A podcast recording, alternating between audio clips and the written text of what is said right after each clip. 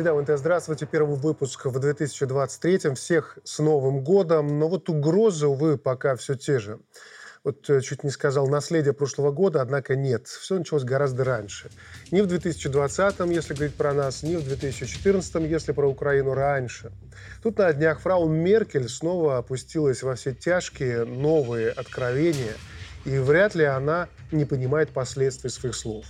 Так вот, в интервью итальянской Каррера де ла Сера бывшая канцлер призналась, что конфликт России и Европы начался аж в 2008 году. Поводом для начала противоречия стало обсуждение идеи принятия Украины и Грузии в НАТО. Мол, Россия с самого начала была против почему-то а, такого развития событий. Более того, Меркель считает, что такие рассуждения не имели реального смысла. Но сами европейцы были готовы обсуждать с Украиной и Грузией возможное вступление стран в Атлантический союз. Андрей Евгеньевич, разве Ангела Меркель не пытается всеми силами до нас докричаться и сказать всего одно? Нам что... верить нельзя. Это, это, это второе. А первое, что с 2008 года сознательно абсолютно Грузию и Украину превращали в таран против России. Безусловно, причем военный таран. И э, желание Грузии вступить в НАТО, э, главное противоречие и препятствие было как раз нерешенные территориальные споры. А это значит, что для вступления в НАТО э, грузинский режим рано или поздно пошел бы на э, военное столкновение и с республиками Абхазии и Южной Осетии, и с Российской Федерацией, что и было в 2008 году. С этого все началось. Что касается заявлений немецких, французских политиков, то они действительно, главное, что они нам говорят, и главное, что мы можем из этого извлечь, им верить нельзя. Причем мы ведь об этом знали. А, вот в интервью мне последние руководители э, ГДР, Эгон Кренц Ганс Модров, говорили о том, какие обещания давались при воссоединении так называемой ну, большой немецкой нации, то есть при слиянии ФРГ и ГДР. Говорилось о том, что э, не будет люстраций, то есть десятки тысяч э, чиновников, военных, э, служб безопасности не будут лишены своих должностей. Говорилось о том, что будет сохранена промышленность ГДР, а она была приватизирована и по факту уничтожена. Говорилось о социальных гарантиях жителям ГДР, но они по-прежнему, это признают немецкие власти, живут хуже жителей Западной Германии. Поэтому э, вот это лицемерие и ложь э, из года в год, из поколения в поколение политиков западных э, само себя воспроизводит. И они пойдут на любую хитрость, любые уловки для того, чтобы получить военное, политическое, но чаще всего все сводится к экономическому преимуществу над нами. Вот, Кирилл Евгеньевич, действительно, кроме Меркель, еще и Аланд под занавес года взял и поддержал версию э, бывшего канцлера Германии о том, что действительно вот э, Минские соглашения как он сейчас говорит, а раньше-то мы видели их лица, и не было это похоже ни актеры, ни Алан, ни Меркель. Они настроены были крайне серьезно. То, что они провалили эти переговоры, это другой вопрос. Но, тем не менее, сейчас э, Аланд говорит, что вторя Меркель, что, в общем-то, Минские соглашения были ширмой для того, чтобы подготовить Киев к войне с Россией. Вот как вам вообще такое? Ну да, это вполне откровенное признание этой дискредитации сегодняшней французской системы. Но это еще и признание, по сути, в том, что никуда европейский расизм, западный расизм не делся. Ведь все началось еще где-то в середине XIX века, а даже в начале, когда Джеймс Милли сформулировал, что есть первый мир, это Британия, есть э, второй мир, это все остальные, ну, Бремя за белого. пределами Европы. Это уже, это уже к концу XIX да. века. И все, что сделал джентльмен, представитель первого мира, во втором мире уже есть благо, даже есть убийство, клятва преступления, предательство и так далее. То есть, напомню, в связи с чем это появилось. Остинская компания начала тогда преследоваться британским парламентом, который выяснил, что все, оказывается, богатства Остинской компании были нажиты преступным путем. Тогда Остинская компания нашла молодого журналиста Джеймса Мири и сказала, что, в общем-то, после того, как э, герой Англии, который, собственно говоря, и бросил Индию к ее ногам, был лишен всех своих э, почетных званий, придя домой, повесился, вот она ему сказала, знаете, пешиться в плавно не ходит. Сделайте так, чтобы все, что мы наворовали, было абсолютно легитимным, белым, пушистым, и никакое прецедентное право не могло быть к этому применено. Собственно говоря, отсюда и возникла концепция первого и второго мира. То есть все, что сделал джентльмен в первом, первый представитель первого мира уже есть благо. Только по этой концепции ни Макрон, э, ой, ни Меркель, ни Оланд, они к первому миру не относятся. Они, нет, почему? Они полагают, что они относятся, они но верят. они верят. э, Другой вопрос, что на самом деле они в таком полуторном треке, то, что называется. Знаете, как есть первый трек, это. Э, Первый трек – это когда говорят официально лица, второй трек – это эксперты, полуторный, когда и те, и другие. Вот они на полуторном треке, потому что есть англосаксонское ядро, которое решает, кому быть, как быть, что делать. И, по сути, есть э, зависимые страны Европы, потому что вот сегодня Олаф Шольц, а Франция и гораздо раньше превратились вот что фактически зависимые от США колонии, которые на сегодня являются главной ресурсной базой для тех же Соединенных Штатов. То есть в этом плане с ними заключена традиционная колониальная сделка, когда элита получает себе бонусы, но за счет собственных обществ, за счет собственных экономик и за счет собственных стран. Зачем конкретно этим персонажам сейчас? Вот для чего их из трагического сна политического пробудили? Для того, чтобы они разрушили окончательно платформу доверия, на которой могла бы еще поработать дипломатия. Сейчас же невозможно сесть за пере- стол переговоров ни с французами, ни с немцами, потому что будет сначала они Януковича подставили, когда обещали, что все будет мирно, потом случился Майдан. Потом они нас, получается, обманывали с Минскими соглашениями. Как теперь мы вообще можем доверять людям, которые находятся западнее от нас? А получается, что никак. Доверие очень тонкая материя, она выстраивается очень долго, выстраивается специфично, а рушится в один момент. Ведь нельзя, например, доверять правой руке и не доверять левой. Ну, то есть оно, ж- оно всегда абсолютно тотально. Поэтому, да, здесь оно на сегодня разрушено.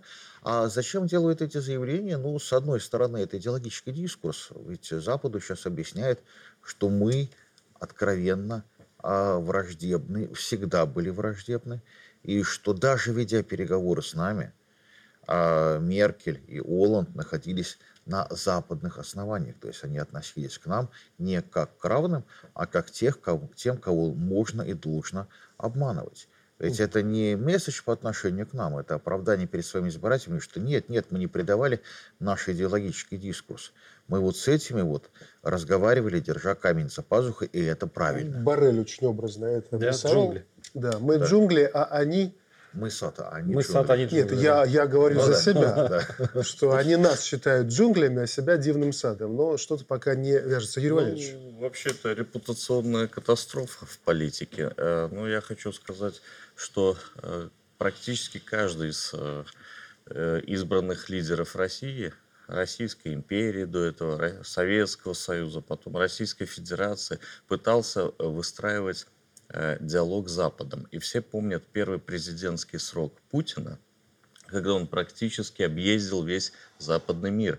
И э, э, он э, очень дорожил э, дружбой с лидерами западного мира, в частности, с премьер-министром Британии Тони Блэром.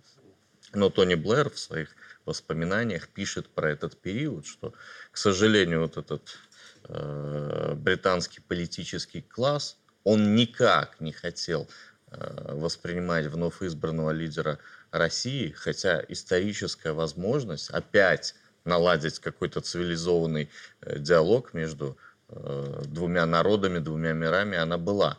То есть во всех, э, значит, причина всех противос- вот этих эскалаций, противостояний, к сожалению, это позиция наших западных партнеров. А, Александр Борисович, но разве дополнительно еще какой месседж отправили и Оланд, и, и а, Меркель? Они ведь главное, вот мы много об этом говорили, но тут они, по сути, своими словами произносят, что то, что происходит сейчас на Украине, это не Киев и Москва. То есть на этой территории весь западный мир ведет свой бой, ну, как минимум, с Российской Федерацией. Как минимум, учитывая, как много других стран, которые тоже не хотят находиться в парадигме, которую готовят глобалисты. Как вы на это смотрите? Ну, мы, наверное, должны здесь все-таки просветить роль Соединенных Штатов Америки. Идет э, глобальное изменение ситуации в мире. И, в общем, здесь, конечно, э, за всеми этими событиями стоят США, как, как кукловод. Я, посмотрите, вот все, что происходит, это происходит во вред экономическим интересам Франции и Германии. Я был в 2012 году в Калуге, где колоссальный кластер был построен. Немецкая автомобильная промышленность собирала там Volkswagen, Audi, э, Шкоды, там собирали французские Peugeot, Citroën и с ними Mitsubishi. Колоссальный кластер. Ну, я когда писал статью, я написал, что 200 лет спустя французы наконец дошли до Калуги. Mm. То есть было такое ощущение, что город а, оккупирован западными компаниями. Полный успех. И вот теперь, значит, э, всем этим достижениям положен конец. Вряд ли это сделано по доброй воле европейских стран. Я полагаю, что все-таки они потеряли политическую субъектность и следуют в фарватере политики Соединенных Штатов Америки, которым необходимо э, вот руками Украины при помощи Западной Европы нанести серьезное поражение э, России и отбросить ее в ранг второстепенных мировых игроков, чтобы потом начать разбираться с Китаем.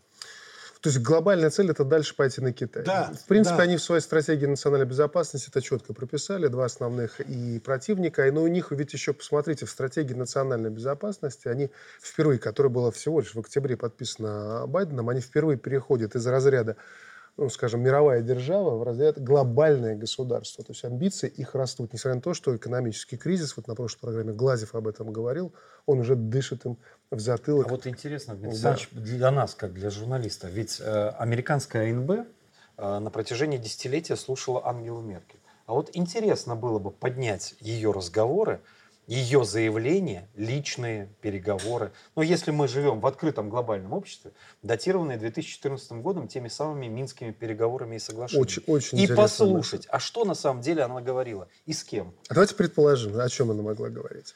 Я думаю, и президент так на это намекнул, что в 2014 году она все-таки была искренне. И искренне не хотела, еще у Германии оставались остатки суверенитета, не хотела развязывания большой европейской войны. Я думаю, сейчас она э, просто находится в, компа- э, в капкане, как и большинство французских и э, немецких политиков, которые просто, первое, обречены лгать, причем э, дважды лгать. Лгать о своих истинных мотивах 2014 года и лгать и оправдываться сейчас, для того, чтобы действительно сохранять вот эту общую мантру западного Это же какой компромат на Меркель, что ее взяли на крючок, и она сливает все то, что наверняка и благополучное было в ее большой политической биографии. Ну, в архиве Штази, я думаю, который попал к американцам, много чего да. есть на многих нынешних политических деятелей. И Моровецкий присутствует. Да. Александр Борисович, э, вот на всем этом фоне, а, когда даже, в общем-то, политики некогда крупного калибра, как Меркель, занимаются провокацией, а это выглядит и есть не что иное, как провокация, вот в этом контексте падение украинской ракеты на нашу территорию, оно вот как видится? Ну, если бы это событие происходило вне событий недавних в Польше, если бы это событие происходило вне заявления Александра Лукашенко о том, что у нас поставлено дежурство зенитно-ракетный комплекс С-400, то, учитывая древность этих ракет советского образца, которые ну, 35-40 лет уже назад изготовлены, можно было считать случайным. Но вот если подсуммировать все это, что я говорил, очевидно, что это есть пробный камень. Это есть проба проверить именно те зенитно-ракетные комплексы С-400. Кроме того, боеготовность наших войск, места расположения зенитно-ракетных комплексов, прощупать э, систему радиолокационного обнаружения нашей страны. Вот. Это, думаю, что любая, любая военная держава – когда перед ней противник получает новое оружие, пытается определить его характеристики и места расположения. Думаю, это была сознательная проба нашей ПВО. Коллега, как вы считаете? Э, нельзя это исключать, хотя, честно говоря, все-таки фактор случайности тоже, с моей точки зрения, нельзя исключать, э, потому что ну, в случае польского кейса не проверяли же они польское ПВО. Просто легендарные эти украинские зенитчики, они э, же стреляют все время, либо по своим домам, мы наблюдаем это все время в Киеве, либо вот по территории Польши, Беларуси. Но э, вполне вероятно, что это и умышленная провокация. Э, хотелось бы услышать объяснение украинской стороны. Они даже на следующий день после падения, говорили, что вот, дескать, проведет наша Минобороны расследование, и мы все доложим, но никакой информации э, с украинской стороны Вам нет. Не хватило комментариев посла Украины в Беларуси Кизима? Ну, э, посол Украины, он, по-моему, э, я пытаюсь подобрать дипломатическое выражение. Но он не пытается. Он, он не пытается подобрать, и он не пытался, вы помните, как он вел с нашими журналистами, Э, в частности, с Ксенией э, Лебедевой, да. Э, но он, по-моему, живет в другом измерении, и назвать его послом уже даже не поворачивается язык. И, кстати, возникает вопрос, а что он здесь делает? С таким поведением, с такими манерами, и, значит, нужен ли он здесь нам на нашей территории? Это такой риторический вопрос, Нужен на ли он который... украинцам здесь в том виде, в котором он выполняет свои обязанности? Абсолютно верно. Да, Да, если говорить про политические аспекты, с военным я полностью соглашусь, но политически а, понятно, что Зеленскому нужна постоянная эскалация конфликта. А без этого нельзя будет убедить а, Соединенным Штатам, европейским союзников постоянно поддерживать нынешний уровень снабжения Украины. То есть мы же видим, что Соединенные Штаты дают, э, там, условно говоря, а, какую-то сумму, но требуют от европейских союзников, чтобы они покрыли в 5-6 раз большую сумму. То есть в этом плане э, это как оброк, который ложится на всю Европу. И Зеленский должен постоянно продуцировать э, те события, те вызовы, которые станут для Соединенных Штатов основанием давить на Европу, чтобы та раскрывала свои кошельки, и с тем, чтобы она не думала даже спрыгивать вот с этого вот оброка, а, который на них наложен Соединенными Штатами. К военно-политическому, э, экономическому анализу я бы еще добавил медийный, информационный и политический в том числе. А, это ведь прощупывание еще и белорусского общества. А, потому что падение ракеты на белорусской территории – это, безусловно, вызов белорусскому сознанию, белорусскому обществу. Как мы отреагируем? А насколько тяжелый психологический удар это нанесет по нашему обществу. Ослабит ли это позиции президента и белорусской власти, потому что президент до этого заявил, что мы жестко ответим на любое э, нападение на белорусскую землю белорусских граждан. То есть э, это многоходовка, которая, как э, вот эти вот современные системы обнаружения, высвечивает или пытается высветить слабые, уязвимые места – и в белорусском э, военпроме и нашей оборонке, и в белорусской политической, экономической системе, но и э, психологии белорусского общества. Готовы ли белорусы защищать свою землю? Вообще, посмотрите, как много провокаций за последнее время. Мы к ним, кажется, уже привыкли. То пограничный столб обстреляют, то вертолет залетит. Регулярно да. перехватывают дроны э, разведчики. Ну, ладно, никаких извинений, понятно, они все списывают на то, что война идет, что с ними не такое происходит, но тем не менее мы понимаем прекрасно, что, а, может быть, даже не публичная часть коммуникации, она должна подавать сигналы о том, что, в общем-то, Беларусь является важным стабилизирующим фактором для Украины и, в общем-то, фактором выживания Украины в тех условиях, в которых она сейчас а, оказалась. Тем не менее, союзники Украины, а я говорю в данном случае про НАТО, имеют совершенно четкий сценарий, по какому пойдет пути э, киевский режим. И сценарий, наверное, такой самый неподходящий для украинцев, но разве им кто-то сейчас об этом расскажет, кроме нас? Так вот, генсек НАТО Йен Столтенберг предрек конфликту на Украине долгое течение.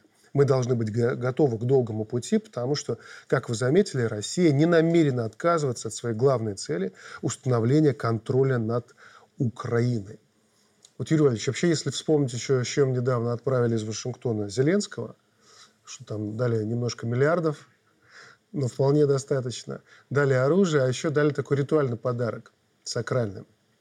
Подарили ему свернутый в треугольник американский флаг, и в Америке этот символ сразу прочитывают и знают, что это э, такое. Такие вещи кладут на гробы погибших солдат. То есть слуга народа возвращается от Санта-Клауса с чем угодно, но только не с правом на жизнь для обычных украинцев. Получается так. Ну, конечно, это трагедия, до чего э, режим Зеленского довел Украину.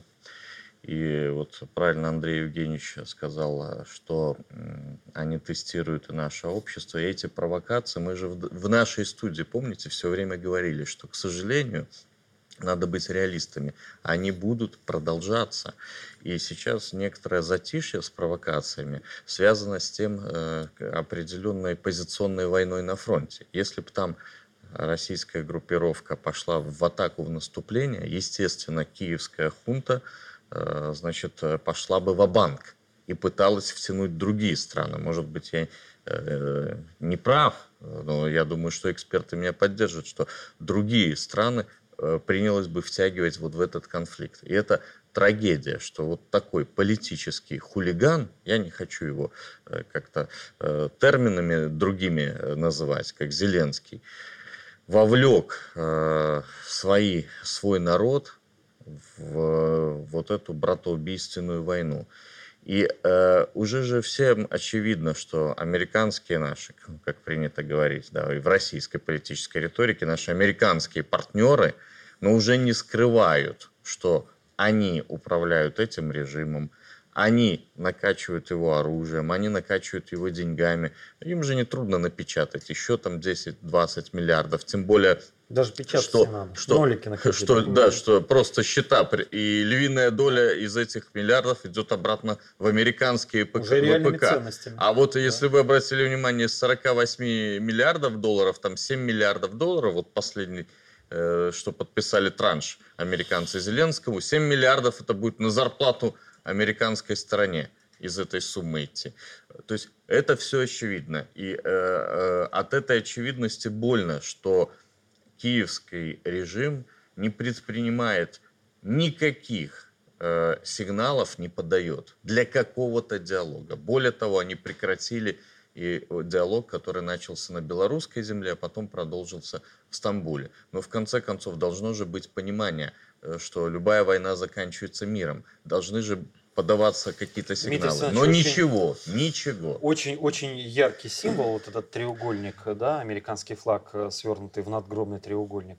Но вот буквально на днях э, поступило сообщение о том, что Япония, которая будет председательствовать в 2023 году, собирает саммит Большой Семерки в Хиросиме и готова пригласить туда Зеленского. Вот на мой взгляд, это куда более чудовищный символ. То есть Украину готовы видеть пустыней после ядерного взрыва с переписанной историей, полностью лишенные сознания и исторического знания. Потому что японцы сегодня, благодаря американской оккупации, боятся даже сказать, а кто разбомбил Хиросиму и Нагасаки впервые в истории человечества, применив ядерное оружие против мирных городов. Гитлер, наверное. Да, дело в том, что э, Зеленский, естественно, не субъектен, да, то есть никто не даст нам возможность выбирать. Но если посмотреть э, на вот те конструкты, которые там вначале продвигаются Голливудом, а потом оказываются воплощены по сегодняшней трансформации мира, во всяком случае, западной его части. Был фильм «Джокер», потом Джокер оказывается во главе государства. А, помним это кровавого Джокера. Был фильм «Аватар», сейчас выходит продолжение, да, где мозги находятся в дереве, а у человека находятся эмоции. Чтобы узнать, что он думает, он к этому дереву должен подключиться. Да, ну, по сути, да, то, что сегодня происходит, когда все важное находится в интернете, и человек свои знания получает оттуда. И, в общем-то, это то, что та реальность, которая наступает. Национализм украинский – ведь на самом деле получается, что чем более мифологично то сознание, которое строится, тем более короткоживущей предполагается нация. То есть в этом плане понятно, что если вы интегрируете в качестве исторических мифов абсолютно легко проверяемое вранье, то оно будет рассыпаться при контакте с внешним миром. Значит, не предполагается контакт с внешним миром. Значит, украинский национализм изначально строился как вот этот короткоживущий изотоп, у которого единственное предназначение очень быстро выгореть и исчезнуть. То есть в этом плане, если говорить про эти далеко идущие планы, но они же просматриваются. То есть ровно к этому Украину готовили. И сегодняшняя символика, это вот как э, периодически журнал «Экономикс» перед Новым годом выходит с загадками от волшебной елочкой. Да, с волшебной елочкой. Да?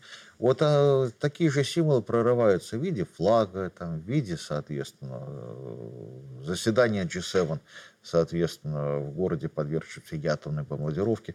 То есть в этом плане это еще раз лишний маркер, что все идет по плану. Да? То есть в этом плане а Соединенные Штаты абсолютно уверены, что у них находится, во всяком случае, в западной части мира все под контролем. И здесь разыгрывают тот сценарий, посылают месседжи своим, чтобы было все понятно, что все на самом деле под полным контролем, а значит, никому не нужно рыпаться. Никому не нужно пытаться искать и формировать свою самостоятельную игру, в первую очередь тоже Европе. Ведь на самом деле именно для нее вот все немножко от Югославии, да, затевались. Это же, да, потому что Европа должна быть сегодня ресурсной. Да. Ведь на самом деле, если посмотреть на а, вот, ресурсную историю, а вот, экономическую подоплеку этой ситуации, она же достаточно логична. Вот э, Соединенные Штаты после визита Киссинджера в Китай сделали ставку на дешевую китайскую рабочую силу. Советский Союз э, помог Германии дешевым газом, то есть увеличили конкурентоспособность промышленности. У Советского Союза был и дешевый газ, и дешевая рабочая сила, что явилось одной из причин того, что его, его разбала добились внешние игроки. Осталось два центра, европейский и американский. Но в ситуации, когда стоимость китайской рабочей силы выросла, и понятно, что дальше в общем-то, она становится неконкурентоспособной, штатам оказалось э, критически важным убрать ресурсы под э, европейской промышленности по-хорошему и перебазировать ее к себе. Поэтому а Европа... новых рабов. Да, поэтому Европа Новую сегодня, да, серии, что вассалы должны знать свое место, и Европа сегодня должна да. безоговорочно перевести свои ресурсы. А европейцы, мы продолжим Штаты. сейчас эту тему, а европейцы тем временем ну, совсем не хотят. Посмотрите, что происходит. И обычные европейцы, их начинает уже психологически давить. Вот Телеграф вышел со статьей, в которой автор Ричард Кемп буквально стыдит Евросоюз за малую поддержку Украины. Мол, у нас сопоставимые ВВП но американцы помогают гораздо больше. И здесь я не столько рекламирую вам статью, сколько хочу вам пару примеров, что обычно европейцы пишут в комментариях под статьей. Пару реплик. Вы не можете винить Путина в хаосе, который сейчас творится в Европе. Он вполне соответствует тупости желейных голов, представляющих европейский политический класс. Или такое. Есть морально коррумпированная организация, которая не смогла справиться ни с одним большим вызовом. Или еще вот. ЕС – это фарс, дорогая, обременительная, сверхбюрократичная и вдобавок самоуверенная организация. Там много, конечно, еще. Но вот один из комментаторов пишет такое. Конфликт должен прекратиться – Единственный способ этого добиться – заставить Украину сесть за стол переговоров. Единственная сделка, которая поможет положить конец конфликту, уже сделала бы свое дело до того, как он развязался. Самоопределение спорных территорий – гарантия безопасности для России и того, что останется от Украины. Сам Борисович, ну вот последний из комментариев, ну сложно с ним не согласиться. Ну, все дело в том, что по мере того, как э, война приобретает строго определенный характер. Ясно, что в долговременном плане сражение на износ выиграет Российская Федерация, учитывая, что э, наличие у нее больших ресурсов, кроме того, большой военный потенциал. На самом деле ведь Европа разоружилась под американским зонтиком, и ее ВПК представляет собой достаточно слабый сегодня придаток американского ВПК. Мы знаем, что Европа закупает американское оружие, и это делают американцы сознательно. Они разрушают промышленный потенциал военной Европы, навязывая свои вооружения. В общем, поэтому события катятся, катятся к логическому концу. И сейчас думаю, что даже в Вашингтоне – задумываются над тем, как сохранить лицо, проигрывая этот а конфликт. А Столтенберг, который говорит, что это будет надолго, кто тогда врет? Нет, он не врет, он вы, выдает желаемое, желаемое mm-hmm. за действительное. Они считают, что Россия э, зимой возьмет паузу, и летом, когда они подкачают немножко Украину дополнительными вооружениями и военной техникой, Украина может повторить свой успех, нанести России достаточно серьезное поражение и заставить Россию пойти на переговоры ну, на достаточно почетных э, условиях для Украины и в то же время на достаточно ущербных условиях э, для Российской, для Российской Федерации. Потому что сейчас вопрос о военной победе Запада не стоит. Я думаю, уже все осознали, что вопрос только стоит о том, что потеряет Украина, что потеряет Запад. Вот сейчас только вопрос стоит об этом. Очень важный вопрос, коллеги, заключается в том, что мы будем делать с зомбированным украинским народом, которым насильственно сейчас э, подвергают своего рода перекодировке. Э, дело в том, что, ну, я уже говорил в студии, что достаточно посмотреть буквально несколько часов вот их этот телемарафон с рекламными вставками, с рекламой продукции, даже в, с какими-то роликами, значит, э, для детей, э, и волосы на голове начинают шевелиться как минимум, а то и вставать дыбом. То есть что мы будем делать с украинским народом, который стремительно, стремительно подвергается всем новейшим методам психологической обработки, из которых делают Это зомби? очень хороший вопрос. Короткая реклама, после чего обязательно продолжим размышлять именно на эту тему. Оставайтесь с нами.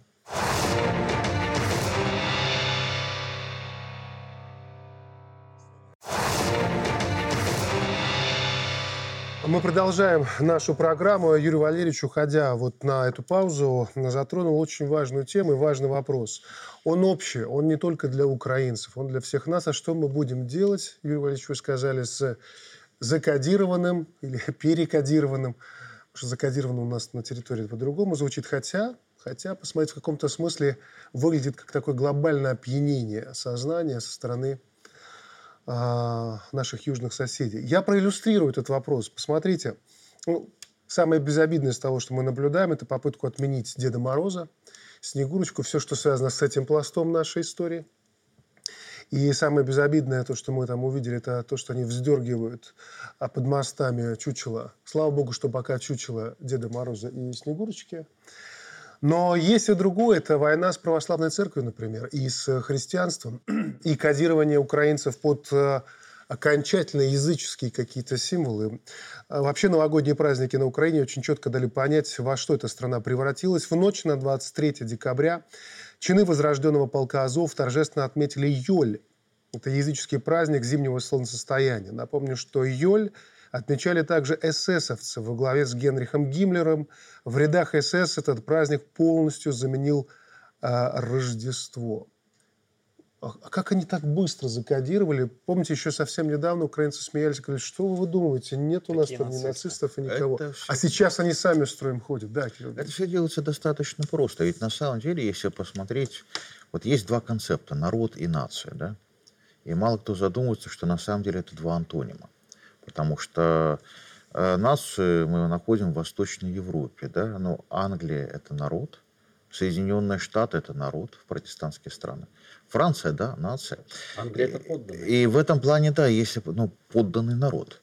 И если посмотреть на вот эту историю возникновения концепта, как он создавался, ведь на самом деле он возник э, как политический в первый раз, ну, во второй раз, на самом деле, после Великой Французской революции, когда возникла необходимость э, как-то компенсировать отказ от э, богопомазания власти церкви. То есть национализм возник изначально как отрицание церкви, как альтернативная легитимация. По той простой причине, что до этого, если правитель все-таки отвечал перед Богом, ну, напрямую, там, либо через помазание, то после возникновения концепта нации возникла необходимость э, легитимировать альтернативные основания, и, естественно, не христианские. Об этом еще писал Руссо, что если какой-то Бог будет, это будет Бог не христианский.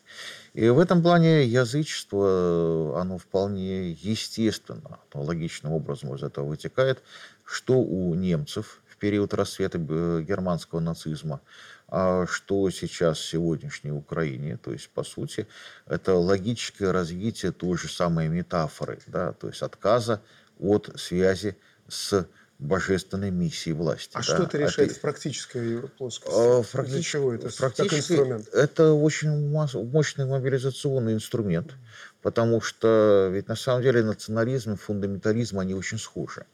Да, фундаментализм когда возникает? А, любой, христианский, исламский, когда, в общем-то, лучше живут твои соседи, которых ты можешь ограбить, но они единоверцы. И тогда ты говоришь, они единоверцы, но они погрязли во грехе, поэтому я имею право их ограбить. Национализм то же самое это, а по сути убежденность в том, что есть тот, кто причинил исторические страдания, и ты имеешь право его ограбить. Ты имеешь право стать акционером за счет того, что ты ограбишь своего соседа. То есть в этом плане он содержит, конечно, мощный мобилизационный потенциал по той простой причине, что вот ты можешь выйти на улицу на абсолютно легальных основаниях, присвоить себе имущество а того, почему, который не такой, как почему ты. Почему украинцы? А, вот я сейчас разъясню свой вопрос, что я имею в виду.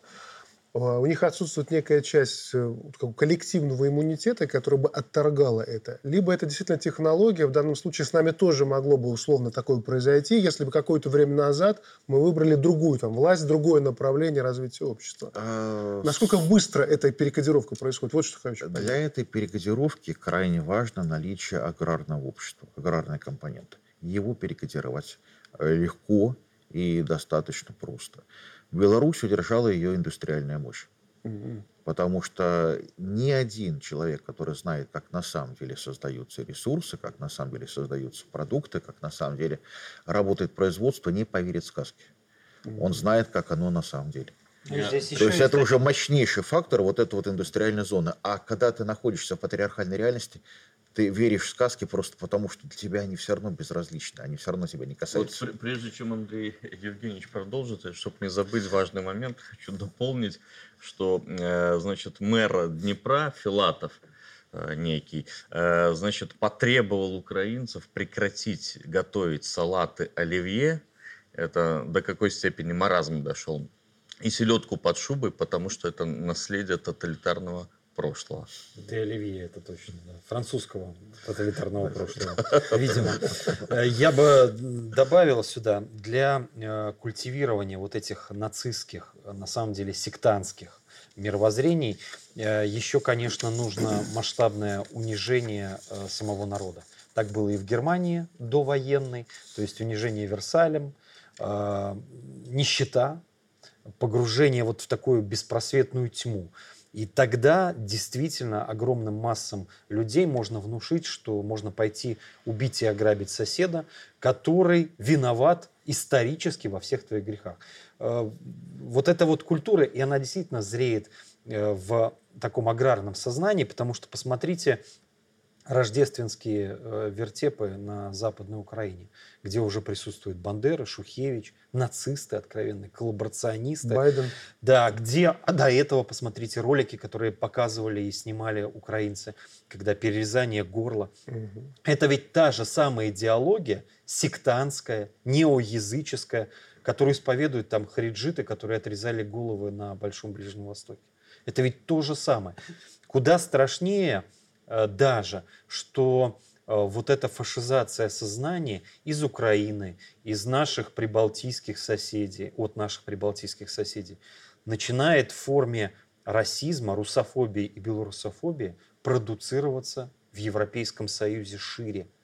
То есть вот эта трагедия украинской нации, это ущербность э, политических элит, в том числе и Прибалтики, Украины – она как э, вирус начинает проникать в сознание граждан Европейского Союза. Вот это страшно. Вообще, э, Сам Борисович, присоединяйтесь к нам. Мы видим, что Украина превращается в полигон во всех смыслах.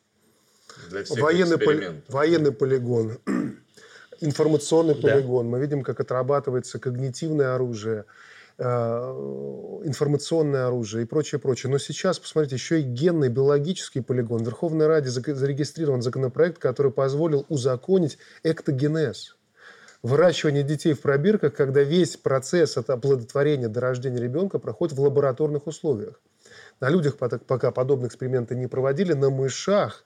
И, судя по всему, украинцы рискуют стать первыми, на ком из людей такие эксперименты будут проводиться.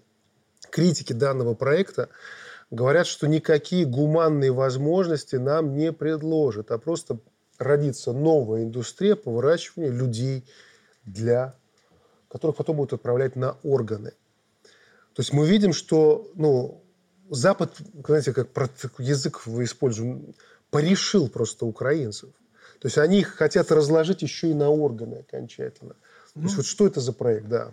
Мы видим, что Украина является полем для колоссального числа экспериментов, в том числе да, да, биологических, идеологических, психологических. То есть украинский народ стал народом-кроликом, подобным. Вы, вы вспомните сеть биологических лабораторий, лабораторий да, которые да. должны были э, национально ориентированное или этноориентированное биологическое оружие. Это давняя мечта американцев. Подобные эксперименты на территории Соединенных Штатов запрещены. И вот они широко проводили такие эксперименты над гражданами Украины, над военнослужащими Украины. Мы видим там всплеск различного рода заболеваний, которые при советской власти были полностью уничтожены. Та же самая корь среди взрослых людей, туберкулез и так далее. Поэтому ничего нового в плане, так сказать, направления мысли мы не видим. Это продолжение той же политики. Мы знаем, что, допустим, вредные производства выносятся из развитых стран в отсталые, а тут уже, э, значит, вообще целая страна становится полем Э, биологического и психологического эксперимента. Смотрите, я к тому, что это так близко. Украинец, русский, белорус, это все как наши люди. Так... Мы понимаем, что сейчас таких же, как и мы, будут превращать в подобных кроликов, так выращивать в, в пробирке. В дело, что это, это, и это, это, вот это, это полигон, ведь трудно на генетическом уровне различить три близких народа. И поэтому все, что там отрабатывается в Украине, оно будет потом перенесено на территорию Беларуси, России, в общем, я даже считаю, что это является изначальной целью. Изначальной целью. Вопрос положить конец этому. То есть э, единственное, что может остановить эти эксперименты, это поражение вот тех сил, которые стараются привнести все это к нам, которые стараются эту чуму распространить на нашу территорию. Ведь если в открытом военном столкновении даже в ядерной войне не достичь победы, то путем ведения биологической войны вполне возможно нанести серьезный ущерб нашей стране Я и России. Э, позволю себе маленький пример. Ну, была, есть, наверное, такая высококультурная немецкая нация, которая с присущим ей э, степенью культуры сжигала в крематориях представителей рода человечества. Вот что сделали с немецкой нацией в свое время. А э, бытовой пример из практики. У меня товарищ вот э, в Киеве живет до сих пор, белорус, и у него там машина на белорусских номерах. Вот мы на наших улицах видим номера польские, литовские, украинские, да, и у нас, и у телезрителей даже нет никаких э, каких-то комплексов, да, и даже никакой-то мысли. Мы воспринимаем их как родные. А он, поехавший туда на своей машине, говорит, вот я с 24 февраля не могу сесть за руль. Я говорю, почему? Он говорит, так меня линчуют, просто убьют. Я говорю, так а ты, может, противник Путина и спецоперации? Он говорит, а там не разбираются. Они сначала убивают, а потом разбираются. Вот вам э, пример, до чего э, довели наших братьев.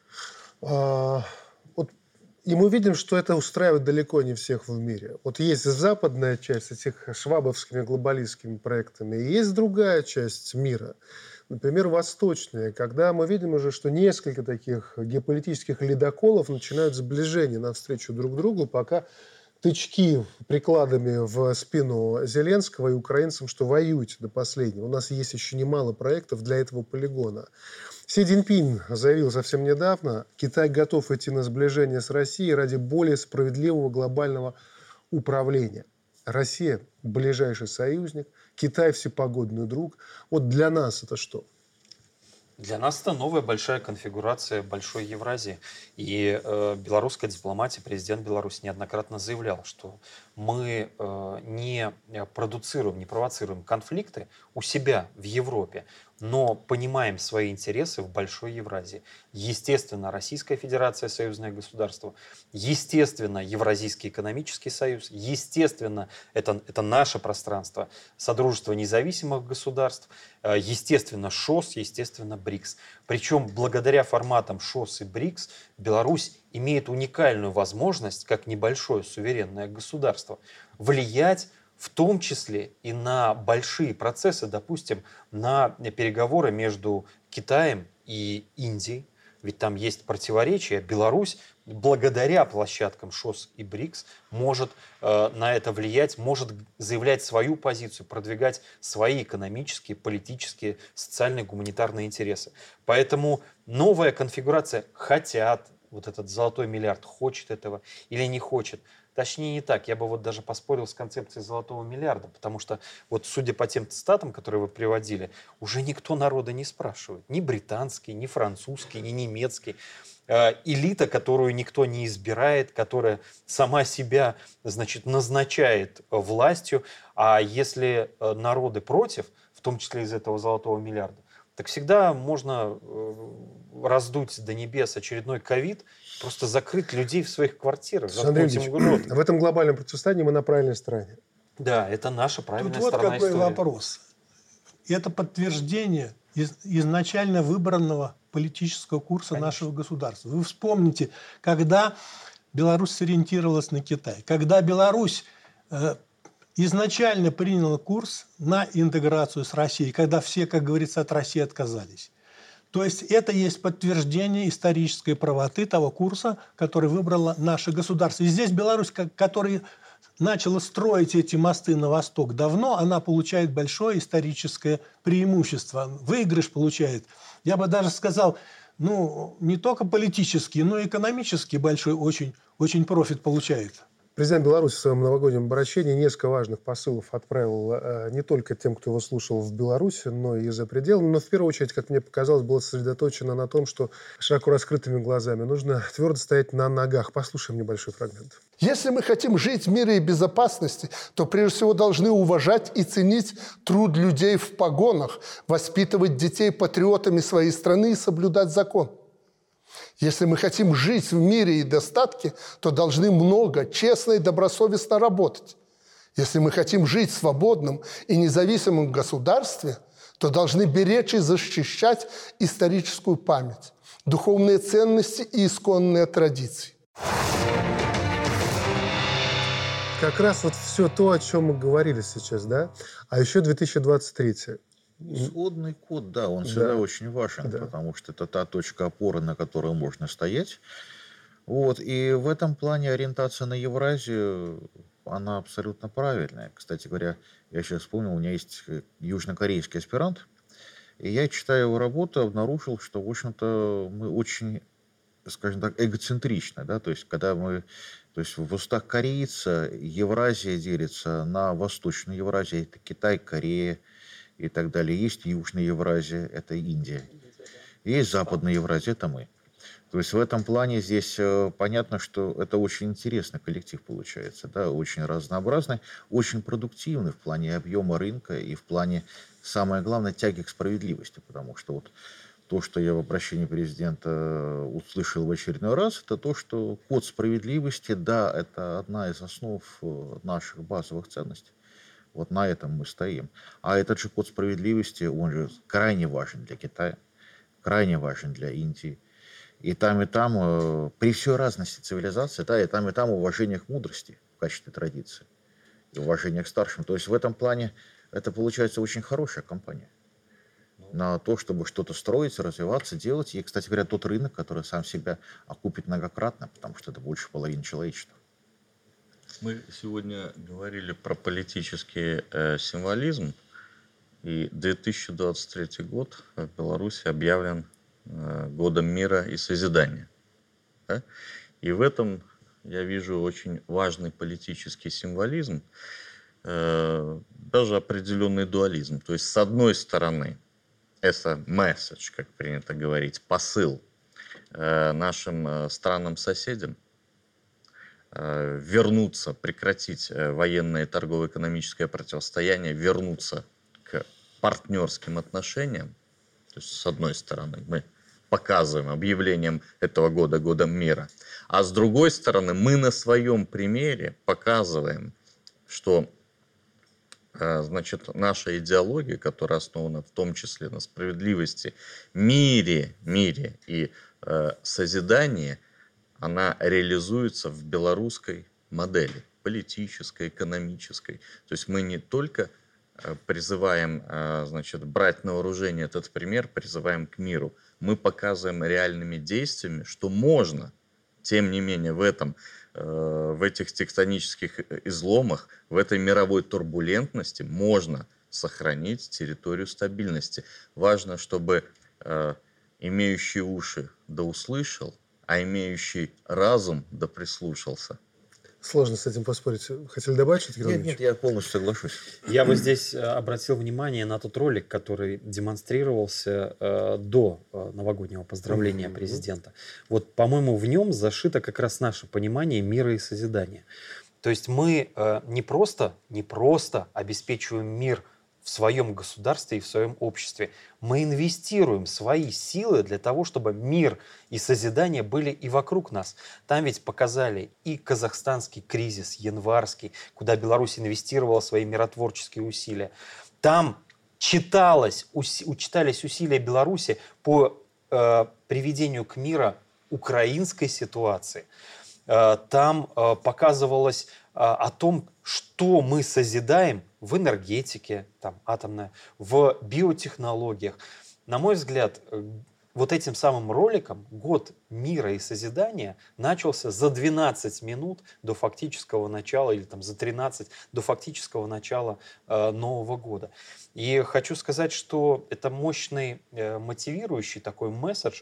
В Минске э, уже объявлено, заявлено и началась вот эта большая годовая кампания, акция, э, в том числе с молодежью, с общественными организациями, по э, выстраиванию э, ну, вот этой работы в, в формате года мира и созидания. Здесь и общественные организации, повторюсь, и государственная идеология, и образовательные центры. Я думаю, фраза была у президента великолепная. Э, Каждый из нас по отдельности, и все мы вместе можем все. Вот это вот, вот она формула Но успеха нам за белорусского. этот мир придется бороться. Да. Вот в чем дело, что нам этот мир так просто не отдадут. Не дадут. Потому что есть очень много сил, которые пытаются вовлечь Беларусь в этот конфликт. И вот это вот даже возможная провокация с этой ракетой, постоянные значит, залеты к нам дронов украинских, движение вооруженных диверсионных групп возле наших границ и так далее. В общем, это говорит о том, что нам за этот мир придется весь этот год бороться, Александр Борисович, ну ведь не только военные, ведь части, посмотрите, военные у нас отвечают за это, но информационно, ведь э, в отличие Несомненно. от Украины мы не Несомненно. закрываем это, мы интернет, информационное Несомненно. И- и пространство. надо сказать, что Наши люди читают, воспринимают, и нас ведь тоже можно перекодировать, если мы Абсолютно. потеряем бдительность. Абсолютно. Здесь необходимо вести такую же контрборьбу. Против нас ведется наступательная информационная война. И э, наш потенциальный военный противник, а реальный информационный противник, имеет существенные достижения в этом направлении. Они сосредотачивают свои силы на определенных кругах нашего населения, э, на определенных информационных полях битвы. Это интернет прежде всего. Надо сказать, что в интернете нам необходимо прикладывать еще колоссальные усилия для того, чтобы ну, за- завоевать здесь господствующие позиции и навязывать свою повестку дня. Это очень-очень большая задача. Это тоже борьба, борьба за мир, борьба за умы наших граждан, прежде всего молодых. Ну, Поэтому я- серьезная да, У нас есть да, важное да, преимущество. У них есть э, возможности интернет-манипуляции, а у нас есть возможность глаза в глаза говорить с нашими людьми. И, кстати, предыдущий, 22 год, год исторической памяти, об этом президент сказал, показал, что такая работа гораздо более эффективнее, чем э, попытки манипулировать, перекодировать сознание в интернете. Мы выходили в наши аудитории, говорили с нашими людьми напрямую. Но нигде мы не должны Но уступать. согласен, здесь согласен полностью. Не должны уступать, не забывать, что когда идет попытка перекодировать славянское население, и не только, я уверен, что азиатские страны с этим по-своему также сталкиваются. Наш- Вот здесь ведь что такое мир и созидание? Это концентрированное выражение того, что можно условно назвать национальной идеей. В первых строках мы, белорусы, мирные люди. Даже без этого мы всегда за мир. И второе, мы, конечно, трудяги за созидание. Вот это нужно не растерять во всех проявлениях нашей жизни к этому снова и снова обращаться. Спасибо большое за участие в нашей программе. Спасибо, что были с нами, уважаемые телезрители. На сегодня все. До встречи через неделю. Счастливо.